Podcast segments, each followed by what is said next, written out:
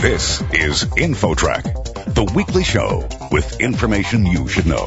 Here's what's happening on this week's show. What's the very best day to launch a new project or take on a big task? Timing is everything. Research reveals key dates when your odds of doing well are higher.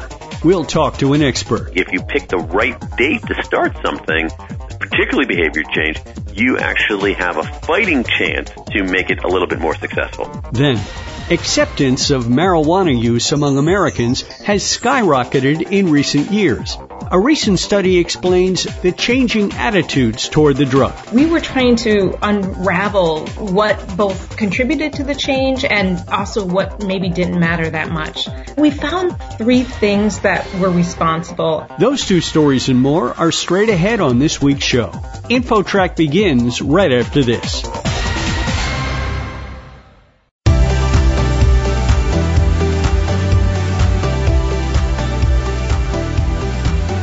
InfoTrack, the weekly show with information you should know. Here's your host, Chris Whitting. You've heard the saying, timing is everything. Recent research seems to back that up, suggesting that certain days are better for starting something new. With more, here's InfoTrack's Roy Mackey. Roy? Thanks, Chris. We're talking with Daniel H. Pink. He's the author of numerous books about work, business, and behavioral science, and his latest is called When, The Scientific Secrets of Perfect Timing. So, Daniel, everybody knows that timing is important in many decisions of life, both large and small, but most people don't know that there's a science of timing. You write that there are eighty-six days in the year that are especially effective for making a fresh start. Tell us about that. Sure. One of the things that we know is that all dates in the year are not created equal. Certain dates are what researchers call temporal landmarks. So they stand out in time the way that physical landmarks stand out in space. And so they get us to slow down, assess a little bit, but they also have this peculiar form of mental accounting that they trigger. They essentially get us to open up a fresh ledger on ourselves, relegate our bad selves to the past, and have a fresh ledger for our new, remade, better behaving self. So what does this mean? This means that people are more likely to start a diet and therefore continue it, or more likely to start behavior change and more likely to continue it on, say, a Monday rather than a Thursday, on the first of the month rather than the thirteenth of the month, on the day after their birthday rather than six days before their birthday. And so if you pick the right date to start something, particularly behavior change, you actually have a fighting chance to make it a little bit more successful. Interesting. You write that afternoons are bad for certain things such as standardized tests and even surgery. Why? Oh, man. Yeah. The big idea here is that our own brain power, other people's brain power, doesn't stay the same throughout the day. It changes. It changes in significant ways. It changes in predictable ways. And so we do not perform the same throughout the day. And one of the best examples of this, as you say, is education. So there's an important study out of Denmark looking at two million Danish standardized test scores. And what they found is that they randomly assigned students to take the test at different times of day. Students who took the test in the afternoon versus students who took the test in the morning scored as if they had missed two weeks of school. Now, that's pretty amazing. If the kid had taken a test in the morning, she would have scored higher. But taking a test in the afternoon was equivalent to missing two weeks of school.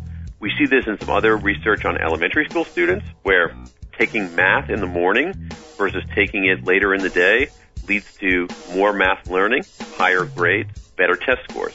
One of the most intriguing and in some ways alarming examples of this, as you say, is in healthcare. I basically have stopped going to important doctor's appointments and avoiding going into a hospital if I possibly can in the afternoon because the evidence is overwhelming. Let me give you some examples.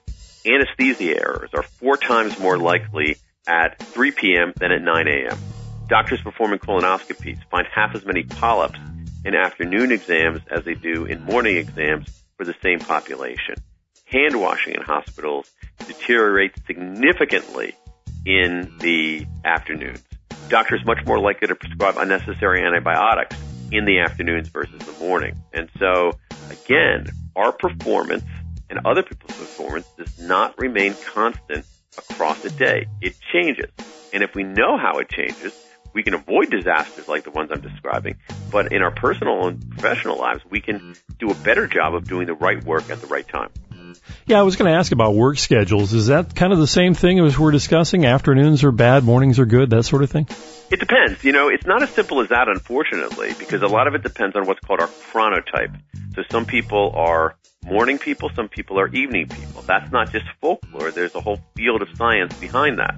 And so what we know is about fifteen percent of us are very strong morning people, about twenty percent of us are very strong evening people, and about two-thirds of us are in the middle. And what we know in general is this, that people move through the day in three stages, a peak, a trough, and a recovery. Most of us move through the day in that order. About eighty percent of us move through the day in that order. A peak early in the day, a trough in the middle of the day that we were just talking about, and a recovery later in the day. And our brain power changes in each of these periods. During the peak, that's when our brain, our capacities, that's when we are most vigilant. And vigilance means we're able to bat away distraction. So that makes it a good time to do work that requires heads down, focus, and attention. Analyzing data, writing a report, analytic work. During the recovery, which for most of us is late in the afternoon and early in the evening, we're actually less vigilant, but we're in a pretty good mood. And so that makes it a good time for things that require mental looseness, things like iterating new ideas or brainstorming. And so what we should be doing is we should be doing our analytic work during the peak. We should be doing our insight creative work during that recovery period. And during this trough period, we should be doing our administrative work, things like answering routine emails. Now, again, for most of us, the peak is early in the day, the trough is in the middle of the day, the recovery is later in the day. Owls, the twenty percent of us who are strong evening chronotypes, it's very different. Owls reach their peak much, much later in the day, into the evening, often well into the evening. So the owls out there should be doing their heads-down analytic work late in the day. Unfortunately, a lot of work schedules, as you suggest, don't accommodate owls very well at all. Many people live and die by their to-do list, but you recommend taking a break list? Well, what we know, in, again, in the science, is that breaks matter more than we realize, that breaks are part of our performance. And you see this in a whole range of different fields. What it stills to is this, that we should be taking more breaks and we should be taking certain kinds of breaks, particularly during that afternoon trough. And the kinds of breaks we should be taking are breaks with other people, so social breaks are better than solo breaks. We know that breaks where we're moving are better than breaks where we're stationary. We know that breaks outside are generally better than breaks inside. And we know that breaks where we're fully detached are better than breaks where we're only semi-detached, where we might have our phone with us or talking about work. And unfortunately, in the day-to-day maw of work, we often will neglect a break. We think it doesn't matter. We think it's better to power through. And the best remedy for that is literally to schedule a break. Schedule one or two breaks in the afternoon.